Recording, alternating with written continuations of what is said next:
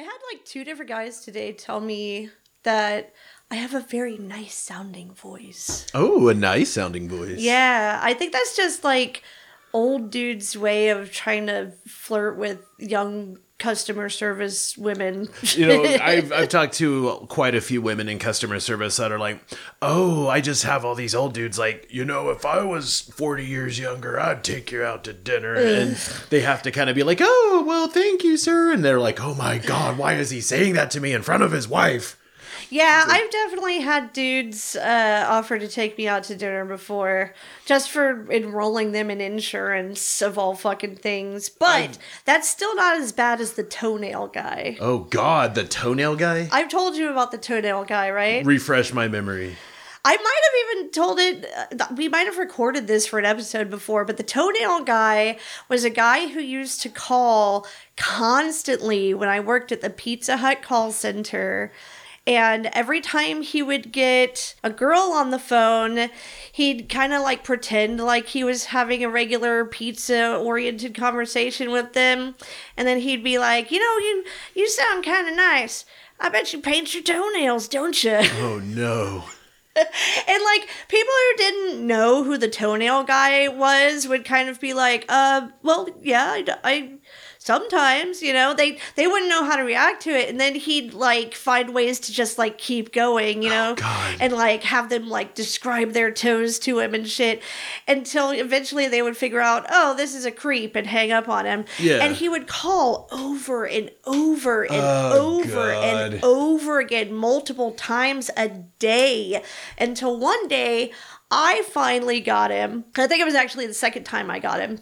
But it was one of those days where he had been just calling over and over and over and over again. Like four or five people had gotten him before I did.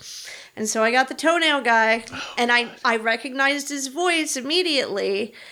And I was like, okay, what do you want? Oh, I want a, a large pepperoni. It's like, okay, that'll be blah, blah, blah dollars. He was like, you know, you sound pretty nice. I bet you paint your toenails, don't you?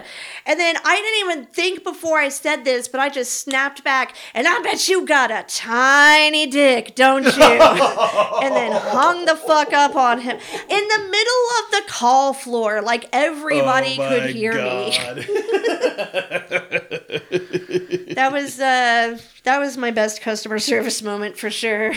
See, I I actually had a very liberating um, experience, I guess, whenever I worked at a pizza restaurant uh, back home in Norman. But this is like probably like the pizza restaurant in all of the the whole college town. But anyway, whenever I worked at, I'll, we'll just say Pizza Butthole. Okay, you were working at the pizza butthole, right? I was working at the Pizza Butthole, and uh, the owner, you know, was this nice Persian man, and he really hated it whenever people would call and try to act like being rude and just throwing a hissy fit was going to get them something for free. Oh man, I used to have a roommate like that. He literally told me, "Yeah, if you just call at call him and start cussing at him, they usually do what you want them to do." It's like, no, dude, that's when they fucking shit in your food. You know, I know, right? they fuck with your order if you do that because you're being an asshole. I know. I don't get why people don't understand that, especially whenever you're calling, you know, the people that handle your food. Even when you're in the restaurant, those are the people that are handling your food. You don't think that your server is going to go back you and don't say, fuck with those people. Yeah, this dude's a total fucking dick. You should totally give him the cream of mushroom soup, if you know what I mean. but you know, it's it just pays to be nice. But whenever I worked Yeah. at Pizza Butthole, it was cool because Oh, Oh. we were allowed to uh, if they said cuss word one to us if they just said one cuss word i mean if they were rude to us just rude okay whatever sometimes you just have to eat that. Yeah. but if they said a cuss word to us or like you know something gross or you know. Like insulting or yeah like purposefully. and then we were able to be like oh yeah well you know what? How about you go fuck yourself? And that'll be about 45 minutes. Click yeah, that was fun. I loved doing that because whenever it's busy, you're trying to make some fucking subs. You're trying to get these pizzas fucking slathered with sauce and cheese so the douchebag down the thing could fucking put pepperonis and sausage on it, throw it in the goddamn oven, and then you have like 10 fucking pizzas coming from some fucking elementary school, and then you have some jackass corporate dudes, you know, where are my subs? It's like, oh yeah, behind the 10 fucking pizzas, dude, wait your turn. Yeah. It's, uh, that got really frustrating. So when you're that fucking frustrated and you're that overwhelmed, and you have some dong, you know, calling your place of work, like, I called my order 23 minutes ago and it's not here yet. And you were quoted the delivery time of 45 minutes to an hour. Yeah. So wait. You know, but I, it sucked too because whenever those people would call in, it would be the delivery people that would have to fucking kind of deal with Exactly. the brunt They'll of take it And out that- of the fucking delivery that people. sucked, you know. But I think now, just talking to people like doing tech support shit, I don't encounter Yeah. as many opportunities for people to like, you know, want to cuss at me or try to fight me or, you know, drive down to my place of work and want to try and fight me. Okay, but you're not like in the department that I'm in though, where people have to wait on hold for four hours just to talk to someone. Oh. okay, because it's like peak season right now. Like the guy I got yesterday. Oh, God. Who was all like, you know, you know how long I've been on hold? And I was like, yes, sir, this is the busiest time of the year for us. I apologize about that. Now that you've got me on the phone, I can help you out.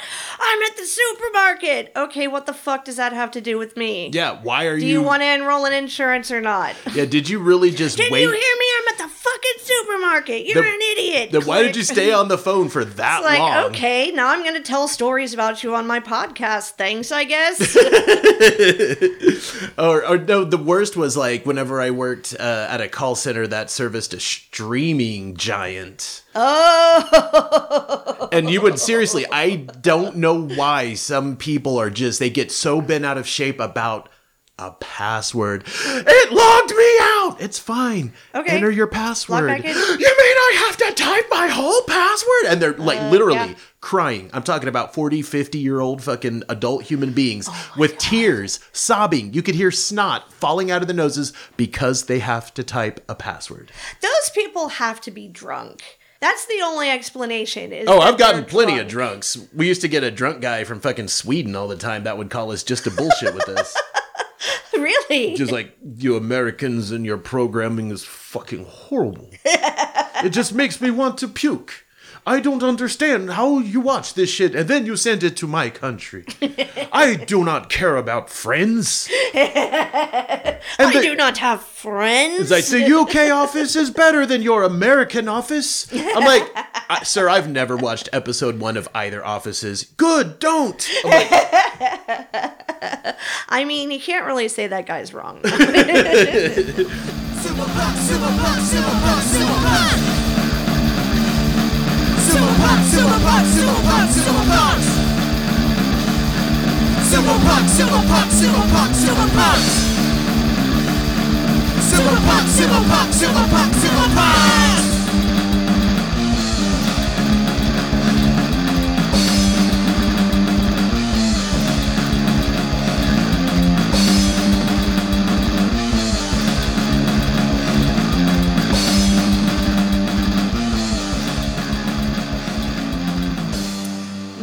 Is Sabrina, and if I could magically pop into the body of any supervillain that ever existed, or even fictional, then I would pop into the body of Henry Kissinger when he was about mm, four years old and just walk straight the fuck into traffic.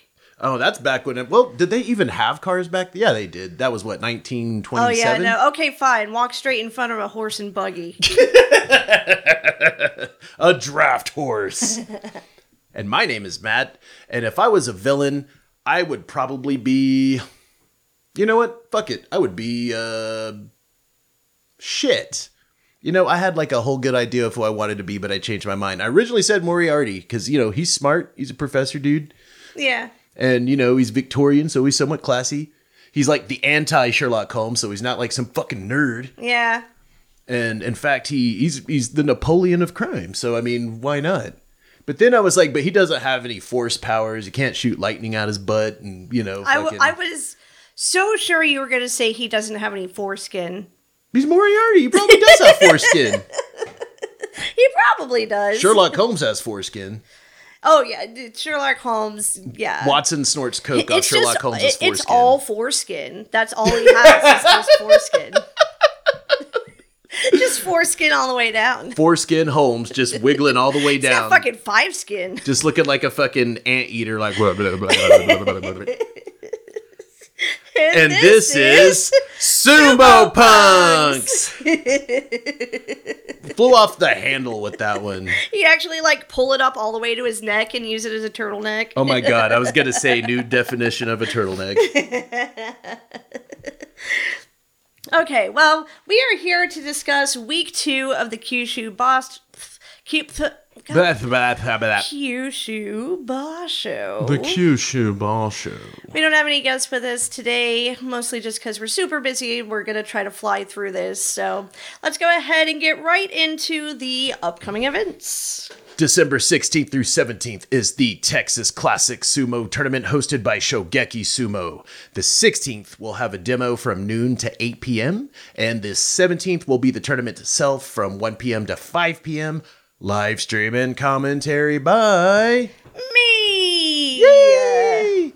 And more than likely, that'll be streamed on Shogeki Sumo's uh, YouTube channel, but we'll see. We'll let everybody know as soon as we do. Then after that, on January 27th, is the Kuma Sumo Bash Part 2 Juniors Tournament. So competitors must be age 18 or under. Is it under 18 or is it 18 and under? I think it's under 18. Okay, so 17 and below. I believe so, but we should ask. We'll double uh, check yeah, on we'll that. double check. Uh, for the Kuma Sumo Bash, there will be a demo, some instruction, and the tournament itself at Antioch High School in Antioch, Tennessee. No registration fee. However, you must be a USSF member to participate. And then upcoming on February 10th, the Mighty Eagle Teams Tournament. The tournament will be taking place at the Rolling Oaks Mall in San Antonio, Texas, and you can sign up at mightyeaglesumo.com. Uh, if you have any questions, find Caleb Backus or look at Mighty Eagle Sumo on Or social Tom media. Zabel. Or Tom Zabel. Yeah. Those guys know things. But yeah, the date for that that has changed. I think it was on the 17th. Yeah, the the earlier but now it's the earlier information that we got said the 17th, but the newest information that rolled out says February 10th. All right. Then on February 24th is the SoCal Sumo Open in San Diego, California at City Heights Performance Annex at 3795 Fairmont Avenue. $30 registration fee. Kids and teens compete for free. There's a registration form flying out there, so uh, check with Honu Sumo. They have the registration form, or if you can't get a hold of them and still want to register for the tournament, get a hold of us. I got the URL for the registration form. Yeah. Then, ooh, April 6th. That's a little further in the future, but this is an exciting one for us. The inaugural Sakura Cup Sumo Tournament Yeah. at Music City Muscle Gym at Nashville, Tennessee. Man, I can't wait for this one. I want to go to that. If anybody listened to the previous episode, we decided that's where it's going down. Matt versus Jake. Mm-hmm. It's happening. Meat to meat. we need. I really need to start working on our promo videos once the busy season's over. Yes. But if you wanted to uh, look at more current uh, happenings in the sumo world, or if you want to check out the international happenings in the sumo world, you could go to sumo411.com, managed by Kellyanne Ball, and uh, she's actually really cool. First, let's go over a little bit of sumo news. Something very newsworthy and noteworthy. We all know about the Yokozuna Deliberation Council. Yes, we do. Yeah, it's a group of stodgy old men who is not the JSA that like to uh, make recommendations about what the Yokozuna should or shouldn't be doing. But if you think about this, the Yokozuna Deliberation Council are the ones that issue the Yokozuna licenses. Mm-hmm. So And back in the day, back in olden times, that used to be like the essentially royal families of Japan. yeah, You know, the the different like daimyo and stuff. And they kind of had this uh, specific council and having a yokozuna license afforded you certain privileges and uh, certain duties like a certain kind of dohyo iri. Anyway this is you know the modern times and now it's just a bunch of old corporate dudes just kind of like you know giving their opinions and they don't have any real power but they have a lot of influence. And so the Yokozuna Deliberation Council has been very lenient on Terunofuji pretty much all year. You know, dude had to have Yeah. surgery and, you know, his back's kind of messed up. He's got a fucked up hip now. So Yeah. they've been taking it easy on him. But now the fun is over. They are now recommending that Terunofuji participate in the January tournament. so Mm, Is he ready for that though? that's kind of what I'm thinking. So they they have a few kind of uh, things that they do. One is they make a comment, and the second is you know make a recommendation to participate. And the other thing they could do is make a recommendation to retire. Yeah. And But it hasn't gotten to that point oh, yet. not at all. Uh, they just made a comment, which is he should probably he should probably participate. Right. And I think this probably has something to do with everybody itching for a new Yokozuna. You know, first it was everybody up Takakeisho's ass, and then it's, well, Now everyone's starting to climb up Kirishima's ass. yeah, so um I, I think that's probably got something to do with it. They they probably know that that recommendation to retire is coming down the pike. And I think that uh, Terunofuji is wanting to fill some Yokozuna shoes and do his duties until another Yokozuna's around. Nobody wants a Yokozuna-less Ozumo, you know, right now. It's But no Yokozuna wants to be one of those short-lived Yokozunas either. or a Yokozuna that was just kind of shoehorned in and didn't really earn it, I guess. But um, you, you don't want to be the the Yokozuna who's only been Yokozuna for a year. You know, you want to have at least a good run at it. And I think that's you know kind of what Terunofuji is probably weighing right now is like, do I keep on going for a little while or do I start getting prepared for retirement? And when he retires, if he decides to stay in the association, I mean, he got to the rank of Yokozuna. I mean, he's Oh, yeah. definitely got a future in the association or whatever the hell it is that he decides to do. No, he's he's getting the fucking gold squad toilet for sure. but you know, as far as I'm concerned, you know, the the YDC could just you know kiss the brownest part of my ass. Yeah. And you know, Terunofuji's going to do what Terunofuji's going to do. I mean, hell, Hakuho didn't listen to the goddamn fucking YDC. He was just kind of like, He uses the JSA sometimes. Yeah. well, now he does because now he's Uh, like yeah. a to- was a Toshiyori. But remember, whenever he was, we were watching those videos of him getting um, injections in his knees and then getting his knees drained, like all of that fluid in his joints. Yeah. you know, all of that shit happening, and fucking, you know, he's like in pain and agony, and he's got to compete in the Nagoya Basho. You know, so Yeah. I saw that how much he was hurting, but how much determination he had, and how much I knew when I saw that video of his knees getting drained. I was like, yeah, this is gonna be his last one. Mm-hmm. But he made it count. He made a huge fucking impact, you know. And I have no doubt in my mind, Terunofuji is gonna make like a huge fucking impact when it's his, you know, time to retire. But yeah. Oh man, you know what's going to happen? I can see it now. He's going to participate in the January Basho.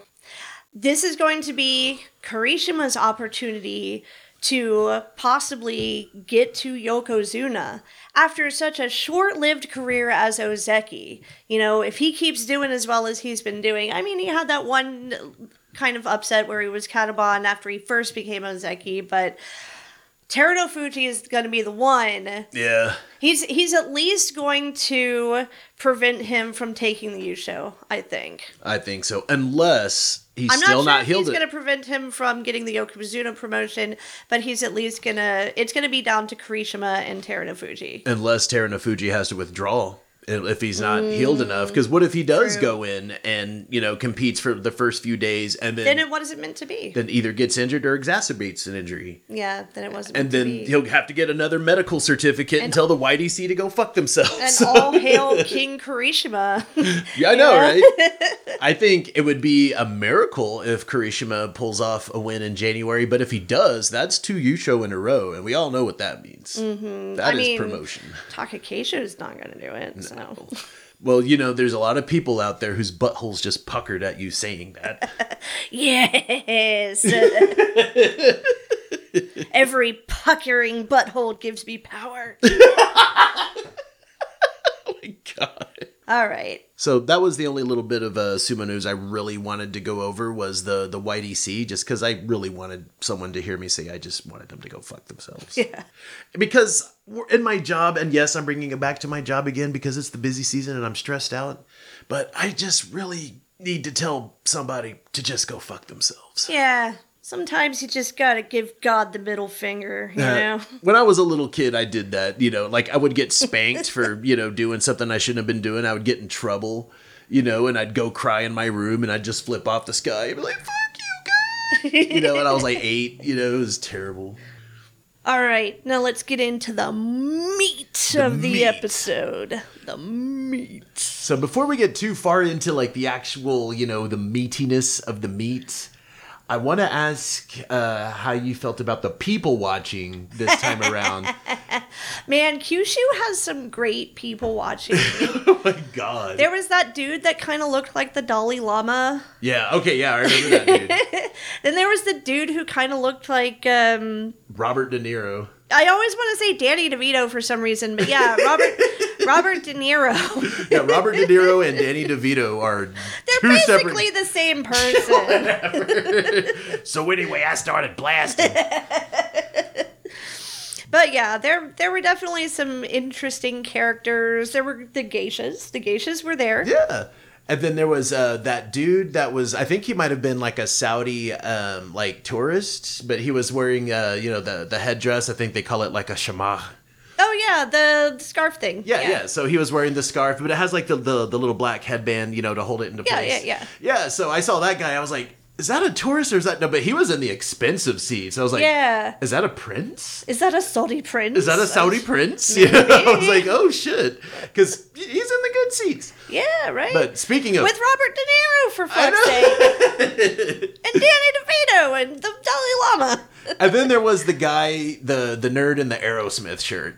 Oh God. I saw a whole lot of shit on like Twitter and the fucking Instagram about people like just so horrified that there was a guy on TV that had fuck on his shirt. Oh no, it had the fuck word on They're the like, oh, t-shirt." that's just disrespectful. Whatever. He probably didn't even know what the fuck it said. No, I'm sure he probably did because it said, "Who the fuck is Steven Tallarico? Who is Steven Tyler from Aerosmith?" And don't ask me why I know that. It's That's an Aerosmithism. that's an Aerosmithism. That's Steven. Yeah, Steven Tallarico is Steven Tyler's real name. I guess that I should have put two and two together since it sounds so similar. I- Yeah, but that's that's all it is. Just a fucking Aerosmith shirt, and it's not even. It's like what are those? Oh my god! Look how much of an Aerosmith deep cut this is. I'm so fucking cool. I'm a bigger It's Aerosmith fan than you. shit, yeah. pretty much. Yeah. No one cares. No one's giving a fuck about Aerosmith for shit. How long? since like the 70s or yeah, something. this might be. Since they did that fucking song for Armageddon. oh my god. For like fucking. and I don't want to miss a thing. yeah, that fucking bullshit. Oh god. Ugh. Ugh. But anyway. Anyway, it So- had the fuck word on it. yeah, and that's that's just the thing. So fucking what? Who cares? You know, the only thing that's really remotely interesting about that, other than people getting all bent out of shape about it, is I wonder how NHK and fucking uh, Abema are going to deal with that. So I'm going to be looking through. um you know, like the uh, Grand Sumo highlights, and see if they got that guy on there. Do you think they're if- even gonna care though? I'm curious to see if they do Maybe because they are an. Eng- there are an English language, you know, media source. So, yeah, but aren't they? Aren't they more? I mean, they're based out of Japan. yeah, but I don't know. I don't think they're so much I don't think- American English based. They're probably more like British English based I was kind of thinking that, or even Australian or English-based. Australian. Yeah, and, and everybody Do the Brits knows. and the Australians really give a fuck about fuck. no, the Brits and the Australians fucking say fuck a lot more than the Americans. Yeah, do. yeah, yeah. See, and I say fuck all the time I as an too. American. But you know what? I don't know if uh, Sumo Mainichi says fuck as much as we do, like in their. Oh, nobody says fuck as much as we do. But I'm very certain that in their daily lives, you know, trying to like open up, you know, their bottle of sake. Oh fuck! What the- So I could see something like that, but there's probably not just, you know, saying, oh, fuck, I just stubbed my toe, or, Yeah. oh, fuck, that was a good banana split. Look at that fucking dog act. It's a, pretty fucking much Chiyoshoma. But I don't know, like, I I really love their Australianisms. Like, I Their love voices Dog are Act. so soothing. It really is. We we went to the pharmacy earlier listening to Day 15 on Sumo Mainichi, Yeah. and it just it made me feel so good. Oh yeah. No. and it got and me excited to start podcasting. so- Honestly, they're the reason why I even give a fuck about Juryo. I know, right? Like You know? watching Juryo with Sumo Mainichi is one of the funnest things in the Oh, world. yeah. And harass them in the live chat. That's always fun. That is always fun. when we have the time, at least. We're, we're going to be getting out of our busy season, so we will have more time for the Hatsubasho. Fuck So, yeah. Speaking of Juryo, I wanted to start uh, touching a little bit on the Juryo matters before we start heading into the, the big meat of the Makuuchi. So, yeah, you can't touch your meat yet. you gotta touch some of them Juryo boys first. yeah. all right. So, new Juryo debutant Hitoshi is going back to Makushita with his two win, 13 loss record having ass. Kotoshoho took the Juryo Yusho in a playoff with Onosato. Old DSL himself. Poor Onosato worked his ass off, but Kotoshoho had a plan and aggressively brought it to fruition. Both combatants ended the Basho at 12 and 3, with Bushozan following behind at 10 and 5. And it looks like Kotoshoho and Aoyama are going back to Makuuchi.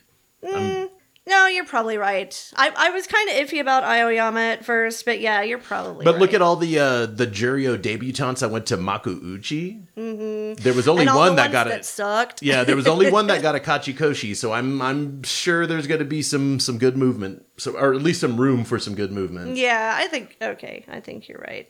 All right, so oh, and then uh, old Chiyoshoma looks like his dog act ass is going to be staying in Juryo. At least it looks that way. Yeah, getting just a, a Kachikoshi at Juryo six isn't really gonna bump you up too He far. he might get to Juryo one, maybe. Eh, I'm gonna predict Juryo two or three. Yeah, that's kind of what I'm thinking. Juryo two West is my prediction. I'm gonna hold you to that. no, Juryo three West. Yeah, Alright. Juryo three West. That's what I predict. All right, now let's talk about the future of one Oh No Sato.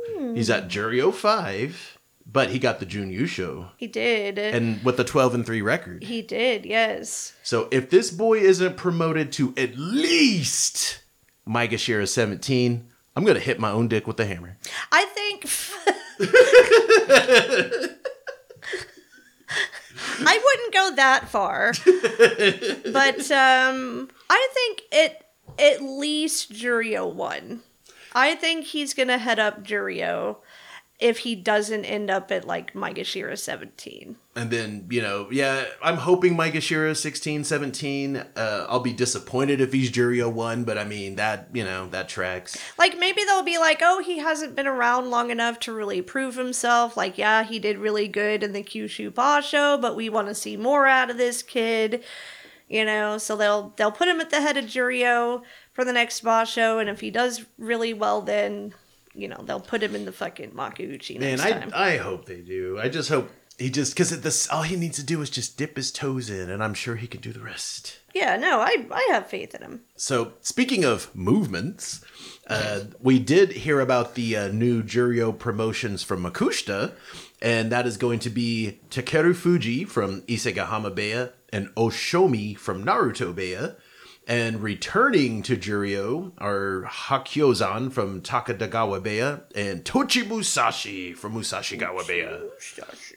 Yeah, it always confused uh, Tochi Musashi and Sushi Manada for some reason. Like, I think their names They just both sound like food. yeah, but Tochi Musashi has like he's got a rack. Like he's got well he does. He's, he doesn't have like Aoyama boobs, but he has like big perky fucking like missiles, like torpedoes. I'm glad we're getting some honka bonka mommy milkers back in the upper divisions. Well, Tochi Musashi does have the okay. What was it again? honka bonka mommy milkers. The honka bunka mommy. We We need more titties, man. more titties in Juryo and Makuuchi. And what I remember about Tochi Musashi, Aoyama just isn't cutting it anymore. well, he's gonna retire soon, probably. Mm. But Tochi Musashi, actually, I do remember he won the Juryo Yusho at one point, and then immediately fell back down to Makushita. It happens a lot. Poor guy. Yeah. But I, I don't know. He's got a lot of potential. I'd But he got a him. taste of that paycheck, and now he craves it. Well, just just see him beat up on some of the you know the Juryo guys. Let's see how mu- how many people he can beat up. Can't wait. All right, so now we are moving to the meat. The the, the second course. The second course. Yeah. the, the main course actually See, we just we just did the gyoza. The sure yeah we we had a little seaweed salad you know some fucking uh, spring rolls now we're getting to the to the yakiniku. yeah to the uh, tonkatsu yeah yeah okay All right, so here we, are going to go uh, on day nine. Day so we're continuing the basho from day nine. We are going to start with Sadanoumi versus Bozan. Kin gives Sadanoumi a double-handed Nodowa right off the Tachiai. They both get a grip on each other's belts. Sadanoumi on the inside and Kin on the outside. Kin starts thrusting Sadanoumi to the edge. Kid Bozan Sadanoumi up against the bales, but Sadanoumi twists around to take his place. Suddenly, it's Kabo pressed up against the Tawara, arching backward as he tries to stay in. He lifts Sadanoumi with all his might and a spectacular display of balance and swings him around behind him, dumping Sadanoumi on his ass before calmly strutting back to his corner of the dohyo. dude that shit was so fucking amazing And that was a strut. I, I gotta say, I've probably been sleeping on Kinbozan, mostly because he looks like that fucking character from Family Guy, and it kind of creeps me out. But you know which one I'm talking about. Fucking Quagmire. Yes, but to see that spectacular balance and like muscle control like you gotta have a lot of what is it like leg muscle goodness or whatever Yeah. to be able to like be right there on the edge leaning back over the Tawara And that core not- strength, too. and toss fucking Sanomi over behind you like that's that's That's definitely a feat of athleticism. oh yeah I for mean, sure. and, it, and it goes to show you why Kinbozan's in the top division. You know, he's he's got it in him.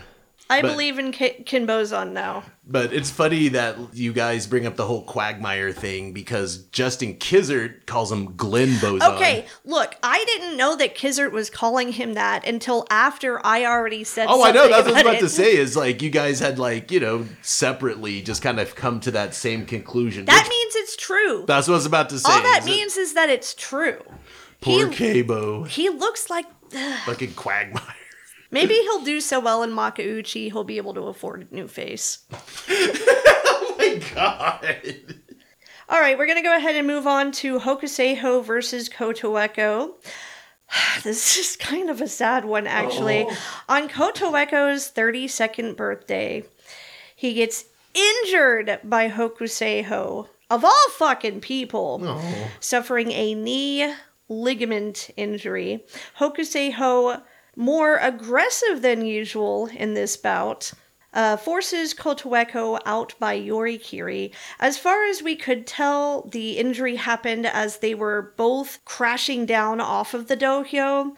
Uh, this was Kotoeko's first time ever having to pull out of a tournament. He had 1,043 consecutive bouts since he started in Pro Sumo. So he was just like maybe a little bit behind the Iron Man Tamawashi with uh, having all of those consecutive bouts and like never missing anything.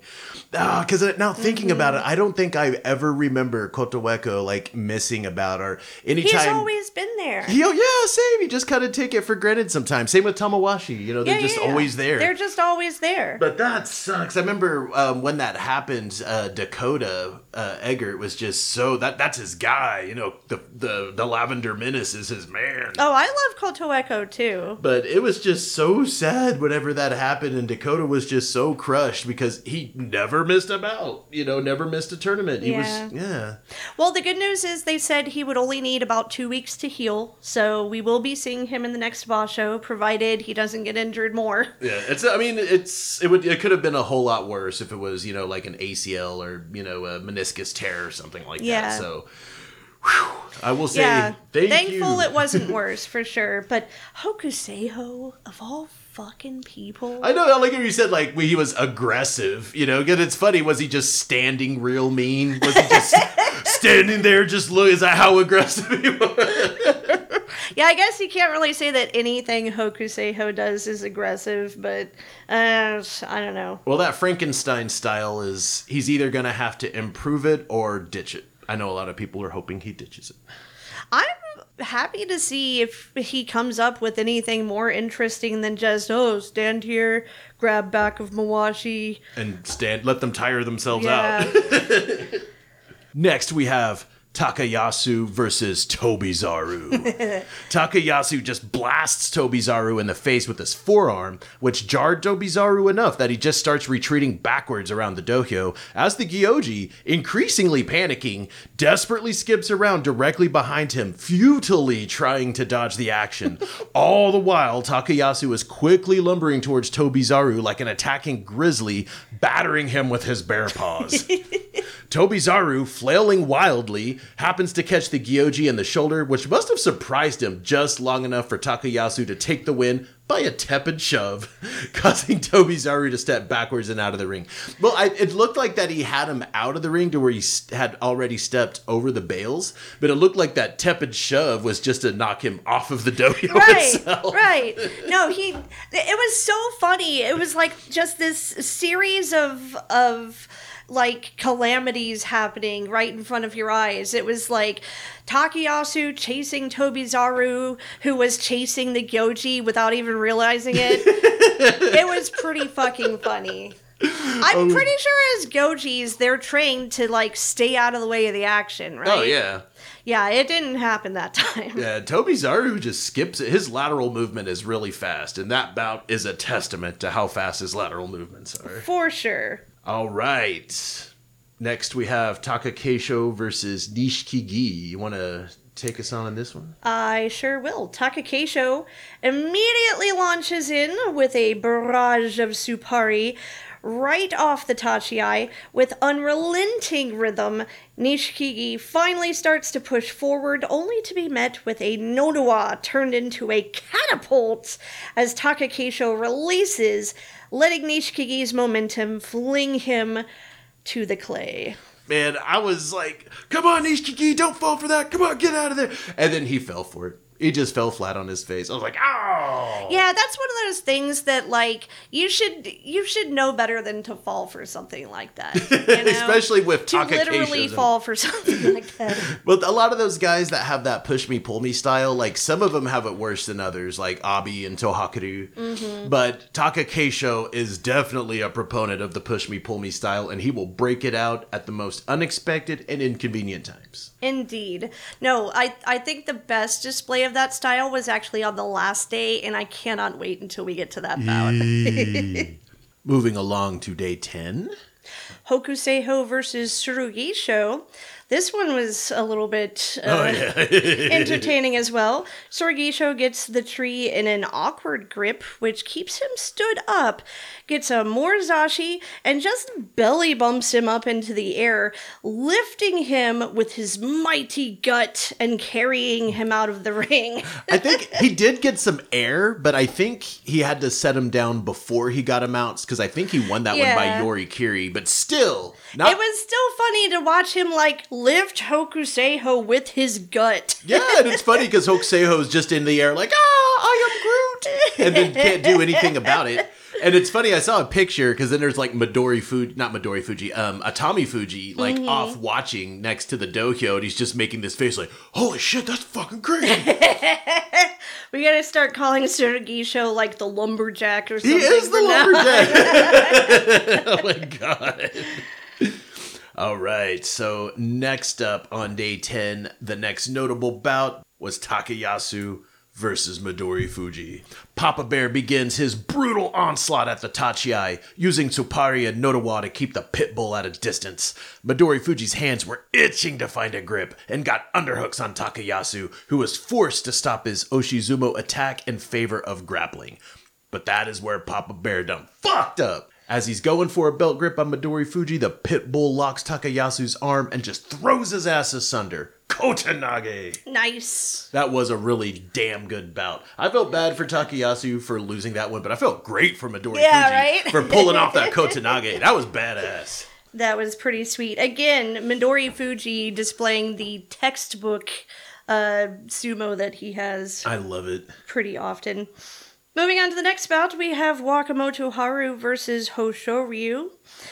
It was a beefy collision at the Tachiai, both getting their meat hooks into one another, muscling each other to the Tawara until Haas gets a double inside and lifts.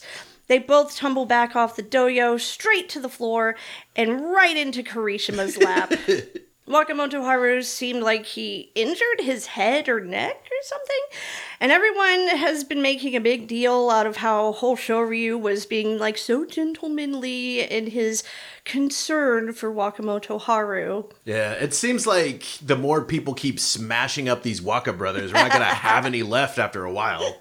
I know, right? So there's Wakataka Kage and then Wakamoto Haru and then like what do we got left? Waka Takamoto. Wakatakamoto. And I think didn't he did he withdraw? I can't remember if he withdrew. Jesus. I think see, he nobody, might have. See, nobody cares about Waka. What was his name again? Wakatakamoto. Exactly. I do. So nobody knows if he withdrew or not. Hey, he's the oldest Onami brother, and I'm an- Listen, also an as oldest the brother. oldest child, I know nobody gives a fuck about me. Okay. See, exactly. but that's why I give a fuck about Waka Takamoto. I love you, bud. Okay. I got your back. okay. Oldest solidarity. Yes. I'll I'll try. Let's go on to day eleven now. All right, we have Hiradoumi versus Midori Fuji. Ooh, Battle So- of the Dwarves. Hiradoumi had bested seven foes in a row when we arrived at day 11. He was riding high on the hometown heroism until the mighty pit bull Midori Fuji crossed his path and clamped down on his winning streak like a tasty toddler leg, shook it around in his teeth, and spat it out onto the clay. toddler legs, Seriously? You can tell I wrote that part, right? yeah, yeah, that was me. that was that was sad though because Hiradoumi, you know, he really was writing the the hometown hero thing. The the whole He Kyushu was doing crowd fucking great. Yeah. loved him even Oh, more yeah. than Shodai because the Kyushu crowd was all about Shodai last few years. I don't know about more than Shodai. But they love their Hiradoumi. Yeah. yeah, and he's such a little mighty man. I just I love that he wants. I love do- his big cheeseburger gut. He does have a good He's gut. he's like almost rivaling Ura on the cheeseburger gut level. he's just. I think he might need to put on a couple kilos. To to get really like an Ura level cheeseburger gut. Yeah. Okay, maybe. Next, we have Asano Yama versus Hoshoryu. I guess Hoshoryu had to rub it in that he uh, has a less injured lower body by playing the balance game at the Tawara and then landing on top of Asano Yama to gain his Kachikoshi. So that was that was yeah, I know, I was- that was kind of mean, but Yeah. uh, everybody's getting beat up. Well, moving on to day 12, we have Trunomi versus Hironomi. Pissed about losing his winning streak on the previous day, Hironomi barrels into his opponent, knocking him out in one fluid motion to gain his Kachikoshi and deny Trunomi his. I felt sad about that. I hope Chira can at least maybe stay in lower Makuuchi because he put forth an effort. You know, Chira you know, actually made some shit happen, unlike Kita no Waka and Roga. so, Actually, I want to check and see what he ended at. uh, oh, Chira Umi? Yeah, hold on one second here. He did eventually get his Kachikoshi. He Yeah. actually ended at 9 and 6, so he should be fine. You know, he's at Maegashira 15 now, so 9 and 6. He's gonna he's gonna stay He's put. at least gonna keep his Maegashira 15 rank if he doesn't get bumped up like one or two ranks. yeah, maybe a half to one and a half rank, something like that. Yeah. No, I just I really like saying his name because it makes me think of uh, Churros. Mexican pastries. So next we have Shodai versus Ura. Shodai charges into Ura. Ura appears to be pushed back at first, but then seems like he's actually leading Shodai back, and at the exact right moment, grabs Shodai's arm and flings him out of the ring with the Tottari armbar throw, using his own momentum against him, and then narrowly misses, falling face first into his butt cheeks. yeah, no, Ura was um he definitely pulled out some some good wins in And- this basho. for Shodai, um, you know, Ura isn't like a big, huge dude that can like, you know, do a whole lot of driving against Shodai. Because sometimes if you could just drive Shodai enough, he's, you know, you could just push him over. But Ura is a more dynamic, you know, bouncing around kind of a Pooh Bear of a wrestler. So he has to kind of use like different tactics. And if it rocks Shodai's world, Shodai's going to get confused and lose. Yeah, So, exactly. Yeah, Ura's got his number. Moving on to Asano Yama versus Hokuto Fuji. Hokuto Fuji already had his Makekoshi. He had only ever won two bouts against Asano Yama out of the 12 they had fought. Asano Yama pushes him back across the ring, but he circles back into the center and rallies. He breaks Asano Yama's grip, causing Asa to attempt some pushing and thrusting, but to no avail. Hokuto Fuji politely but forcefully escorts Asano Yama out of the ring. Just like a just like a bouncer trying to kick out like someone crying. It's like, please, I just want to sing one more Journey song. no, sir, you're gonna have to leave karaoke. Night. Actually, actually, that would be me. Don't stop believing. Hold on to the feeling. we we seriously sounded like fucking like angry. I feel like a cats. bouncer's gonna break into my house now and kick me. Okay, next we have Kotonowaka versus Kirishima. Going into day 12, Kirishima and Kotonowaka shared the number one spot on the leaderboard with Atami Fuji. Your son. My son. the second they clash at the Tachiai, Kirishima gets his preferred grip. They jockey for position until Kirishima finds his in and forces him out. This leaves only Atami Fuji at his side in the top spot. And speaking of Atami Fuji, Atami Fuji versus Hoshoryu. Haas is at the number two spot in the race, hoping to snatch away Atami Fuji's spot next to Kirishima. They had never fought before, but Hoshoryu was sure he could best the noob. After an earthquake of Itachi, Atami Fuji grips Hoshoryu's arm, yanks him toward the Tawara, and thrusts him down into the dirt for even daring to think about stealing his number one spot. His first win against an Ozeki. that was pretty badass. Dude, that was totally fucking badass. I was screaming at the TV. I was too. I was like, oh my god! That's your son! All right, so now we are getting into day 13. This is where shit starts getting real. Hell All yeah. Sada no Umi versus Chura no Umi. Who is the best no Umi? so Sada no Umi was clearly the aggressor, but each time he had Chura no Umi in a pinch, the Churro was able to slip out. Sada no Umi gets him on the Tawara, but Chura no Umi scoops under him at the last second to dump him down to the clay with the Sukui Nage, securing his Kachikoshi at his Maku Uchi debut. Nice. Next up, we have Ichi Yamamoto versus Midori Fuji. Ichi Yamamoto charged forward with all his might, but Midori Fuji was already gone, shifting off to the left. He tried to catch himself, but ended up just flailing wildly down to the clay. And the way he got up and swiftly turned to walk back to his side of the dohyo, you could tell he was fucking. Oh, he was way fucking pissed. That look, it was just like, little motherfucker, goddamn pit bull. Ichi Yamamoto has actually been doing really well recently. In this last Basho, he's been doing very well. Shit, last two Bashos. He took the uh, Juryo Yusho last tournament. Oh yeah, that's true. That is true. He ended up winning um like a special prize Yeah. in this tournament, and we'll get to that a little bit later. But still, he's been kicking some ass, and I know a whole lot of Ichi Yamamoto stands are like totally stoked about this whole wave of fucking ass kicking he's surfing. But man, ugh, he was he was so he was so pissed at Midori Fuji. And you'd see that face Midori Fuji was making as he was like, you know, squatting, doing a swipe, and taking the money. He was just kind of like, yeah. yeah. Next, we have Surugisho versus Nishikigi. After a brief game of cat and mouse, they lock up chest to chest. Nishikigi begins to overpower Tsurugisho and gets him up to the Tawara, but then Tsurugisho pivots Nishikigi on his gut, and tosses him out with an Utchari. That Utchari was out of nowhere. Still using his gut for leverage, I see. I love that. He's like super old school with the gut. He like bounces Yeah. people on top of his gut. Once they're on top of the gut, it's over. Oh yeah, no, he's Tsurugisho's another one of those guys that's been doing pretty good in Yeah, show. surprisingly well during this particular basho. I was like, Yeah. really? Tsurugisho? Tsurugisho? Are you sure? But yeah, he's doing pretty good. Next we had Hokuseiho versus Tobizaru.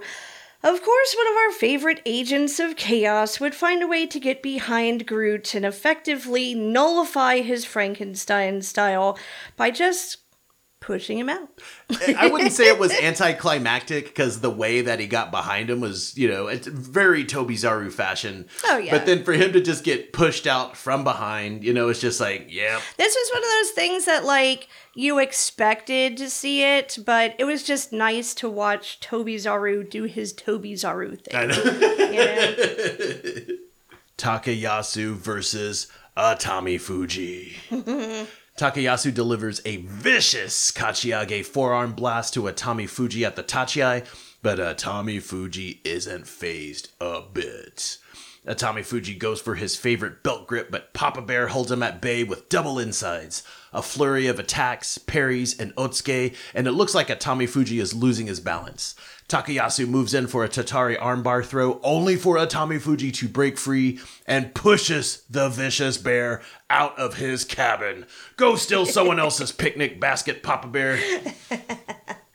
Man, Atami Fuji, I mean, I was rooting for him. Well, we'll, we'll get to that later, but yeah, Atami Fuji did really great this basho. Oh hell yeah! And he's starting to kind of get some of the veterans. You know, the veterans that always seemed like they had his number. He's starting to get their number now. Exactly, exactly. Next, we have Onosho versus Ura. Ura had a pretty damn good Tachiai on this right? one. Onosho makes a pull down attempt, but Ura uses it as an opportunity to run right through him like a Taco Bell burrito. Oshidashi win for Ura as he manages to avoid Makekoshi. Day fourteen. Shit just keeps getting realer and realer. Gono Yama versus Uda. Uda goes in with a really low Tachiai, but Gonoyama stands him up with a Nodowa. Uda, the rubber boy, seems to take it in stride as Gonoyama tries to wrangle him. He tries to make sense of Uda's flailing limbs, but Uda had already secured a deadly belt grip. Gonoyama tries to go Makikae, but fails, and then tries a pull down. But that's when Uda just runs him down and off the dojo. Sorry. I was trying to hold it in. I'm sorry. You know, I think Ura would be proud of that. Yeah, I think so. All right, moving on to Takakeisho versus Daisho. Before the Tachiai, you could see Takakeisho plan to set the pace of the bout when he planted his fist down, but did not expect Daisho to jump the gun by split seconds sooner than expected. The pulse and rhythm of Daisho's onslaught gave Taco Queso no chance to recover, and he was thrusted over the bales by Daisho's Tsuppari assault. thrusted it in. Thrusted. That's when you get thrusted multiple times. You get thrusted it. All right, we are moving on to Atami Fuji versus Kirishima. First time fighting this particular Ozeki, uh, Atami Fuji starts with a matta. But when the action starts, Kirishima has a really low and off center tachiai as he holds onto an inside right hand grip, which kind of throws Atami Fuji for a loop. They both jockey for position until Kirishima gets a double inside grip and drives Atami Fuji out, becoming the sole leader going into the last day. Man, I know. Leave my son alone. Fucking around, but- why does this keep happening? I know. It's just so much drama these last few days. Okay, okay, okay. Day 15. Churanoumi versus Midori Fuji.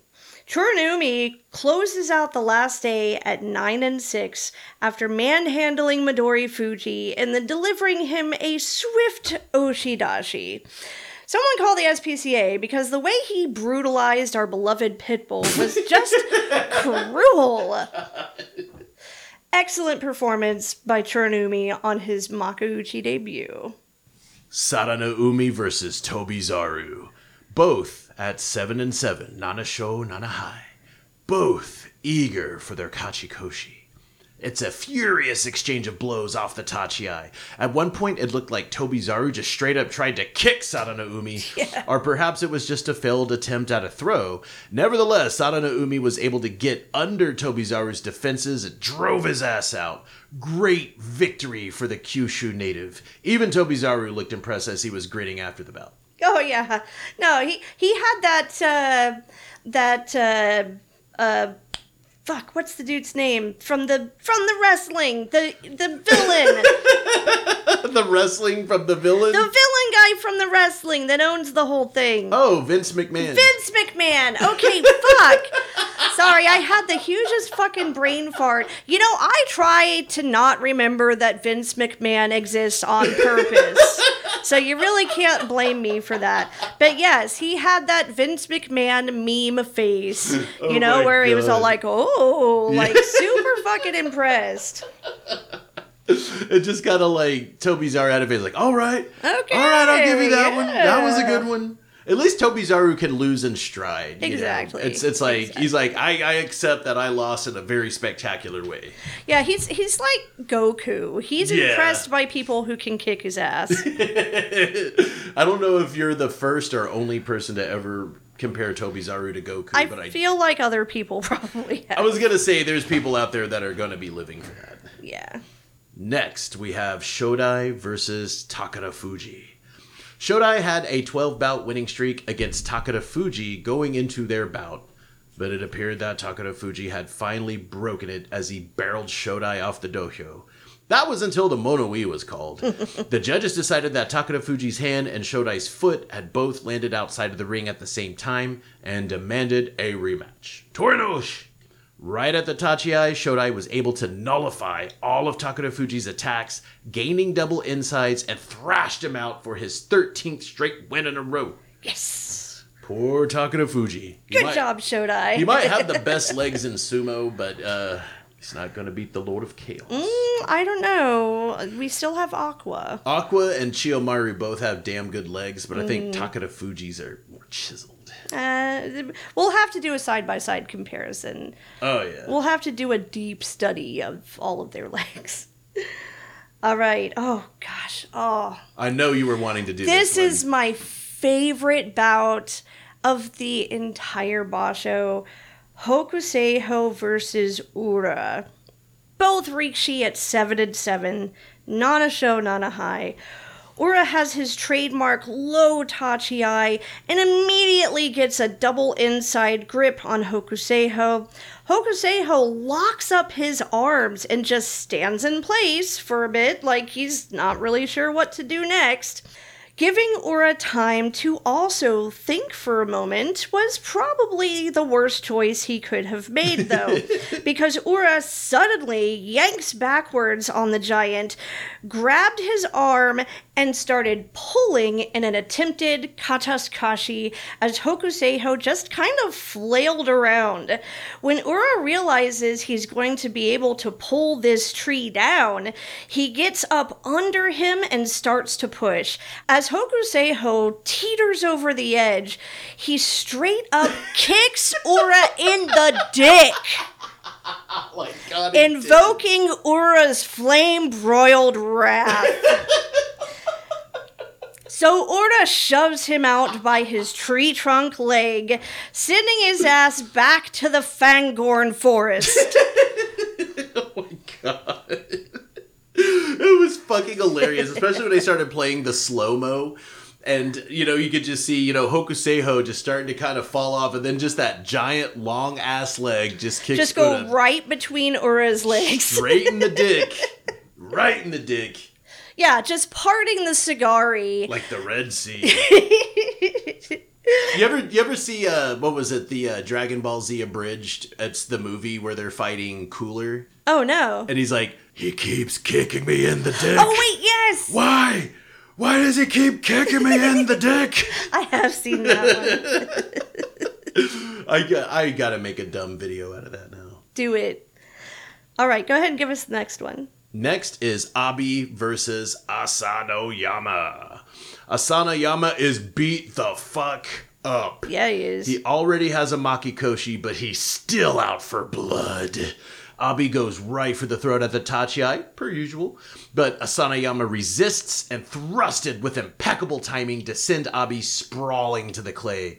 Asanoyama looked pretty chuffed with himself at the end of that. Oh, yeah, for and I. I don't blame him. And, you know, he, hey, a win is a win. It doesn't matter if you've already got your Makekoshi. You still gotta show some goddamn fighting spirit, damn it. yeah, exactly. Exactly. Koto no Waka versus Atamifuji. Your son. My son. so, Atamifuji had nerves before this one. I could see it all over his face.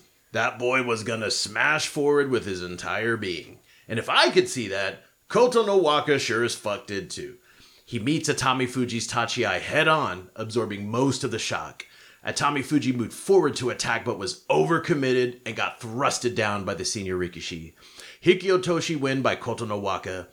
This was the death blow to Atamifuji's Yusho hopes, as his loss secures the championship for Ozeki Kirishima. I know my boy's disappointed. He comes in hot and he gets so close, but he hits a wall with the more experienced, higher ranked Rikishi. He just needs more XP and he can level up. See, he did that in Juryo. Remember whenever he first got to Makuuchi? Mm-hmm. Lost like shit and stayed in Juryo for a bit. But while he was in Juryo, he fucking, you know, refined his technique. He got more confidence. He started feeling more of himself. And then by the time he got back to Makuuchi again, what is this, a second fucking tournament in Makuuchi? Yeah, and he didn't do too bad in the last one either. He ended Two with two Jun-Yushos in a row. Oh, he got the he got the Kanto-sho in the September Basho. And looking at the score, he actually ended with the same score. For the last three Basho, he's ended at 11 and 4. Well, except for yeah, well, he was eleven and four this one, wasn't he? Mm hmm. He was 11 and 4 this one, and then back in September, and then back in July when he was Juryo 1. Damn. I know, right? You don't see that a lot. You don't see like a streak of double digit wins. Before the July one, when he was Juryo 8, he had 13 and 2. Yeah, this boy's fucking going places. Hell yeah. For sure. Kirishima, you better watch your ass. Seriously. Not just from me, from Atamifuji too. we next have Daisho versus Hoshoryu. Haas gets in deep at the Tachiai, nullifying Daisho's ability to thrust, and gets inside and under Daisho's defenses, and drives his ass out with gusto. Gusto. I felt bad for my guy Daisho, but he managed to get out of the Kyushu Basho with a 9 and 6 record, so not too bad. Not bad. Yeah. All right, final bout. Final bout. Takakeisho versus Kirishima. So Takakeisho started off like Sonic the Hedgehog when he does that spinning move. My favorite move. the battle hamster came in blasting at the Tachiai. As he reared back to prepare for his next attack, Kirishima deftly maneuvered behind him with the Michael Jackson smooth criminal sort of swagger and thrust Takakeisho into his doom, putting a cherry on top of his Yusho Sunday. Hell yeah. Everybody was all like, oh, Takakeisho, Yokozuna, maybe, maybe. But like, I never thought it was gonna happen. I knew he was gonna fucking choke in this basho. I mean, yeah, you can you can dream, but can you achieve really? Kirishima, on the other hand, I can totally see him making it to Yokozuna, Yokozuna. 2024. You think so? You think Kirishima? Kirishima Yokozuna 2024. Dude, literally the minute he won the Yusho for this tournament, people were already talking about it. they just completely forgot about Takakeisho. Fucking Takakeisho who? Uh, poor guy. I just same with Takayasu. I just want Takayasu to get an Emperor's Cup. And uh, Takakeisho, if he earns it, I would be so happy for him if he was Yokozuna. But boy's got to earn it. Mm, yeah, and I don't see that happening anytime soon. He just he he can't he can't keep the fire up, you know. True. Last up, we have the Sansho list, the special prizes. Uh, looks like we didn't have anyone for the Outstanding Performance Award, even though we did see some pretty outstanding performances. Oh, hell yeah. Uh, but we did get a few different people for the Kanto-sho. First, we had Ii Sekiwaki Kotonowaka, who ended the basho at 11 and 4. Next, we had West Maegashira 8, Atamifuji, who Your son. also, yeah, my son, also ended at 11 and 4 and was a recipient of the Kanto-sho Fighting Spirit Prize. Mm-hmm. And then the last Kanto-sho winner was West Maegashira 14, Ichiyamamoto. Like we were saying earlier, surprisingly good performance by Ichiyamamoto this tournament. He also ended at 11 and 4. What is it with 11 and 4? That's like, I think the universe is trying to tell us something. Yeah, um 11 and 4 just keeps following us. I'll have to consult one of my Wook friends about numerology or some shit to and get back to you on that. But all in all, it was a pretty fucking fantastic tournament. The Kyushu Hell yeah. show is always wacky. Not as wacky as Aki, but no, but it, it was it was wild, and I loved all the crazy characters in the audience. I Mm-hmm. love just I love how close everybody is to the to the dohyo, you know, in Kyushu, Yeah. and the crowd was just fucking on. Oh, Like, dude, the crowd was like screaming and yelling the whole time. It was fucking fantastic. And that's something I had missed for a long time, you know, when the pandemic was at its peak yeah, and stuff. it was just silent. the little kids, man. The little kids. Missy Gambare or whatever. Yeah, you know? Or- And then Meisei Gambare, you know? I'm almost sad that it's over, but I'm excited for the next one. Oh fuck yeah, January. Ooh. Our birthday boss show. Yeah, fresh start. That's gonna be fucking cool. Hell yeah. Now for the segment that some of you at least have been waiting for the Ozumo Oracle predictions. Cue the theremin. All right, so we did have quite a few people send in predictions for our Ozumo Oracle Yeah. contest. And if you weren't aware before, we decided at the very last minute, right before the Kyushu Basho started, that we wanted to do a contest to let people predict the wackiest and wildest, totally out of left field things that could ever happen in a basho. And now we're going to give you the list of the predictions that we got. Yeah. And let you know if they actually happened. And you could decide, and if you hear anything that, you know, you find contestable, contest us. Yeah. Yeah, send it our way. Call us on our bullshit. Do it. So first we have Rick Garza of the infamous Garza clan. He says Abi will go Tsuppari Wild and smack a Gyoji not once, but three times in three separate matches in the tournament. I don't even think he smacked one Gyoji in this tournament, did he? Nah, I think he was all on target. I mean, I mean, there was some Gyojis that got rocked, but there were some Gyojis got, that got smacked around a little bit, but it wasn't Abi, surprisingly. Then we have Mr. Shoujo Carnathan. I predict Gonoyama is going to be the one who ends up spoiling his childhood friend Takakeisho's Yokozuna run. Ooh, that's just cold. That is.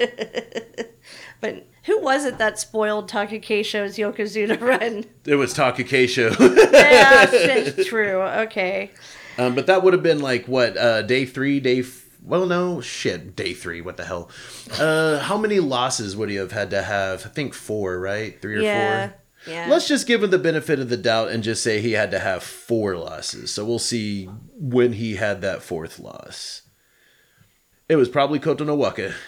Coach Inawaka, yeah, Yeah. he was throwing salt in everyone's game. As he is wont to Damn. do. That's how he operates. I That's, know, right? So uh, with Takakeisho, Gonoyama was his second loss. okay, So I think he didn't completely ruin it, but he, he, contributed. yeah, to he it, though. he put one of the nails in the coffin, but not the final nail.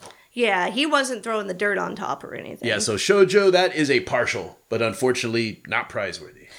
Then we have Sumo Tofu, who says, My baby boy Ura is going to eat Takakeisho whole. Eat Takakeisho's whole. No. Like toss a salad? toss the salad like corn on the cob, like a rim job? No, wipe the chin, don't be a slob? no. You mean, you know, toss the salad on white or wheat, spread the ass cheeks, and start to eat? Toss the salad with lettuce and tomato, or sour cream and chives like a baked potato? oh my god, what have I started? All right, fine. I did not see any eating of holes. I can't even remember what the question. Okay, okay, yeah. Uh, Ura, Ura did not um, eat any part of Takakeisho, unfortunately. or eat Takakeisho whole himself. Actually, it was Ura who ended up getting a bit thrashed by Takakeisho. He got very well thrashed by Takakeisho. All right, so Jake from GSB, the Grand Sumo Breakdown, predicts I predict a Gyoji will be too slow to dodge the action and will get fucked up by flying wrestlers more than once in this basho. Well, we did have that one with Tobizaru. I did see he didn't Tobizaru. really get like fucked up necessarily, but it did. Uh, he flew was, into Takumi Sakari. It was pretty comical. Yeah. I mean, people got fucked with, you know, people got landed on, but yeah, I, I don't uh, remember more than just one incident where you know a Gyoji was I think- flung off the dohyo or anything. I think I've seen like well, there was where Tobizaru was trying to get away from was it Gonoyama or was it Takakeisho? That yeah, that's like- the one I'm thinking of. Oh, whenever he was kind of doing the lateral movement, and then you know Yeah. the Gyoji was kind of in his way. Yeah. We didn't really like tackle him. No, no, no, no, no. It was funny as hell. Though. Yeah, that was fucking hilarious. Then Mac, also from GSB, says, I predict there will be a synchronized step out resulting in a Torinaoshi that ends in a Mono-ii for dead body rule discussion, only for the Gyoji's decision to be reversed. Which, uh, that is a very specific prediction. We love the very specific predictions, but I don't think that that happened. I mean, I've seen some synchronized step outs, or like you know they both landed at the same time. And I then, don't even remember having a double mono-ii in this basho, do you? not a double mono-ii, but I mean there were plenty of mono-iis. Because that's but what he's saying, right? Synchronized step out. Oh, that would be a double Yeah, mono-ii. yeah, because- synchronized step out resulting in a Tori in a Tori Noshi Noshi. that ends in a mono-ii for dead body rules. So yeah, that would be Yeah, that would be a double mono-ii, and I don't think we had any double mono-iis in this. Yeah, no double mono-ii. Yeah. But still, that's very specific. If that had happened, that would be a damn good specific Oh, yeah. prize winning. Yeah. All right. And then Kaylin, Miss Zombie Mommy herself, says Ura will do a barrel roll at least twice this basho. That is an example of not very specific because Ura is always doing goddamn barrel rolls. I didn't see any this ba- this basho. Really? Because I had to, you know, I was uh, watching Ura for another one of these entries, and I didn't notice any barrel rolls. Maybe Like- I just like where he goes- to always be doing it. When he goes horizontal in the air and does like rolls, like that's a barrel roll. right? Uh, okay, maybe I misunderstood. Yeah, so he's he's basically got to be flying through the air and Like- spinning at the same yeah. time. Okay. yeah, like yeah. like I mean, like in was that Star Fox? yeah, I never played that bullshit. Oh shit. All right, so I didn't see barrel rolls, but I did pay close attention to Ura's bouts. I'll, I'll say that. All right, and then the homie Nemo says Tobizaru will fly out of the ring and into at least the third or fourth row multiple times this basho. I mean, he did a He few did. times. I counted. I don't know if it was the third or fourth row though. No, it was third, fourth row. I only counted third, fourth row. Really? Yeah, and he did three times. Three times. Three, just three. Okay. But that counts as multiple. I think we have someone in the running for the prize then. All right, candidate one is Nemo. Next was actually my prediction. Hoshoryu will end up somehow destroying Takakeisho's Yokozuna dreams while simultaneously going kadoban. I don't even think they fought. No, they didn't. They didn't have a bout against each other at all. So I, I didn't get to feel that particular flavor of Schadenfreude. All right, and then we had Sumo Mainichi. Um, it was in response to the uh, the predictions, but it was posted 15 hours after it happened. so I Yes, think if you're going to make a prediction, it has to be for something that's happening after your prediction is made. but I made. think they were just giving us a heads up about what had happened. Like they were like, "Oh, look, Sumo Punx posted something. Let's let them know what happened." But or maybe, maybe they, they, were thought, just commenting, but not trying to make a prediction. but it was a okay. So Sumo Mainichi said there's a three minute extremely entertaining stare off between Hoshoryu and Gonoyama, which happens. Yeah, which is true. Yeah. But they told us about it after it happened. So I'm thinking they were just giving us a heads up that there was some Unless they entertaining were shit trying happening. to trick us because Trying to they test know that. Australia lives in the future Hmm. and Americans are usually asleep when the the Makuuchi division is doing their shit. That's true. so they were trying to be tricksy little hobbits about it. Sorry, I didn't mean to make you laugh while you were taking a drink. No, I but I honestly I think Amy and Dave were just telling us because they were in Japan. You know, They, were, just at, excited. Yeah, they were at the basho. I know, I saw. Oh man, that's I'm so jealous. But Me too. And they're One tri- day. One we day. will. Oh fuck yes. All right, next prediction we had was from Kirkicree. Is it Kirkicree Kirkicree? or Kir- Kikariki? Kikariki? Uh, just bird noises. So, bird noises says Wakanohana does not throw Akatsu offset randomly while explaining a match on Senshuraku, which He did. he absolutely did. he always fucking does.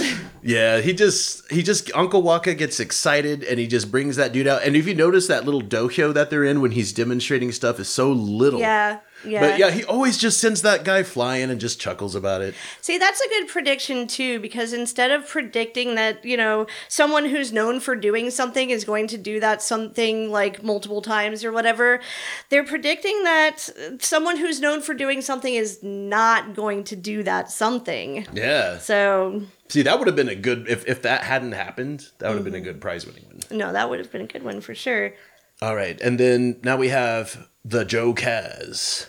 So he submitted two of them. The first one says we're going to see the salt baskets go flying at least two more times, but I didn't so he it. submitted that on day seven, right? Yeah, I didn't see any salt baskets go flying. I just saw them get trampled. Yeah, I think that was after Takakeisho trampled the salt basket. But um, I yeah, I don't remember seeing any other salt baskets. Yeah, not getting, flying, but just yeah. getting knocked over at all. All right, now this one was interesting. His second submission was By the way, you can only submit one prediction. oh whatever. This one was cool. It was like Ichiyamamoto wins it all by defeating Atamifuji and Tamawashi in a three-way playoff. Their final records will be twelve to three. that is a very good one, though. That's super because specific, is yeah. very specific. Yes, I would have fucking loved if you know it came down to a three-way playoff like that. Ichiyamamoto of all I know. people. Look how far he got though. I know. Yeah. That's that's a guy that knows his guys, you know, the fucking Ichiyamamoto. People that are Ichiyamamoto stands are fucking having a ball right now. Then the next one we have is from M. Theodore, who said Takayasu meets Hokutofuji, and there's a Mono-ii. Uh, I don't think they They they didn't they fight didn't this. fight at all. No, Yeah. that didn't happen. So I'm gonna go ahead and just move on to the next one, which was from Tim Sumo. Tim Sumo. Hoshoryu defeats Kirishima by Kakenage. They didn't fight. Another specific one, but they didn't fight at all. Oh well. All right, and then we have another very super specific one by the Tagata Store. I'm super stoked that they know who we are. Yeah. So the Tagata store says on day nine it will be. And keep in mind they made this prediction on day six before the Torikumi was made. Mm-hmm. So they said on day nine Midorifuji versus Takakeisho. Midorifuji revenge Henka for Atamifuji, resulting in a Takakeisho injury, making him go Kyujo. But if that had happened, I would have shat myself. yeah. But they didn't fight that day, unfortunately. Then Rebecca Ludwig predicted Ura will have five airborne flights out of the dohyo, which uh, he is known for doing things like that. But uh, we watched all 15 of his fights and he oh okay and we counted it to where if by flying off the dohyo we meant that he went from the surface of the dohyo either into the crowd or on the floor yes. but he couldn't bounce off the dohyo Yes. so if he lands so not like touching the side of the dohyo. yeah like the little slanted ramp part so like if Yeah. he lands on that then lands on the floor that doesn't count as flying Right. yeah And he has to be mostly horizontal. yeah, so he only flew out from what I could see like once. All the other times he either like, you know, would get slapped down or kind of fell mm-hmm. onto the the ramp part, but Yeah. And then the last one we had, you may have heard if you listened to the last episode, Jake Collison predicted on day 15 Tsurugisho will be Nana Show Nana High, seven wins, seven losses, and is going to lose to Ryuden. And in his endless rage, he's going to step off the dohyo and ferociously start eating handfuls of salt. Oh Which is honestly still my favorite predict- Prediction. prediction out of all of them. seriously, that one was the that cracked me up. That's really to the spirit of this contest, and I think we're going to keep having this contest. Um, you know, at least for a few more Basho, try it out. So in January, remember Jake's prediction because I want to hear more like that. yeah, you know, so there was one aspect of Jake's prediction that actually came true, and that was he did fight Ryuden on day 15. oh, that's right. But he wasn't on a show, not a high. He was like 9 and 5 at that time. yeah, wait, was Ryuden on a show Not a High? No, no. Okay. Okay. That would have been a little, maybe a little bit closer, but that I mean, he got a, a third of the things right. I know, but that's that's still a partial, you know. Yeah, shit. still a partial, you know. We'll send him uh We'll send them something send weird him a nice mail. gift card or something. Spray your perfume on it or something. My perfume. My perfume. yeah, you know, like the ladies used to do back in the day when they sent love letters. Man, this ain't the Civil War. What you mean, my perfume? So I think the closest, the one who kind of clinched it, is Nemo. I think it's Nemo too. I think he got the closest to winning. His prediction was Tobizaru will fly out of the ring and into at least the third or fourth row multiple times in this basho. And We counted multiple Yeah. times as more than two. Yeah, so that I mean, technically, that's that's the winner. Yeah. That's all the right. that Nemo's the winner. All right. Congratulations, Nemo. Your prize will probably just be delivered to your front door since you're now our neighbor. Yeah. all right. Golf clap. That just sounds like fapping. Golf fap. let's let's give him a congratulatory golf fap. all right, well that's all we got for this episode. So, if you uh, want to find us on the internet, you can always find us at Sumo Punx on the Instagram, and uh, we're on the YouTubes, we're on the Facebook. If you want to find us on Twitter, we are at Punk Sumo. Always Punk. fucked up the Twitter. It's okay. and it's always punks with an X. We have two shops. We got a Redbubble and we got a TeePublic. So if you want to look around for uh, you know, some of our cool designs, you should totally get one. And we do have extra large Haas sizes. So if you're a 5X like me, we got you covered. And until next time, bye.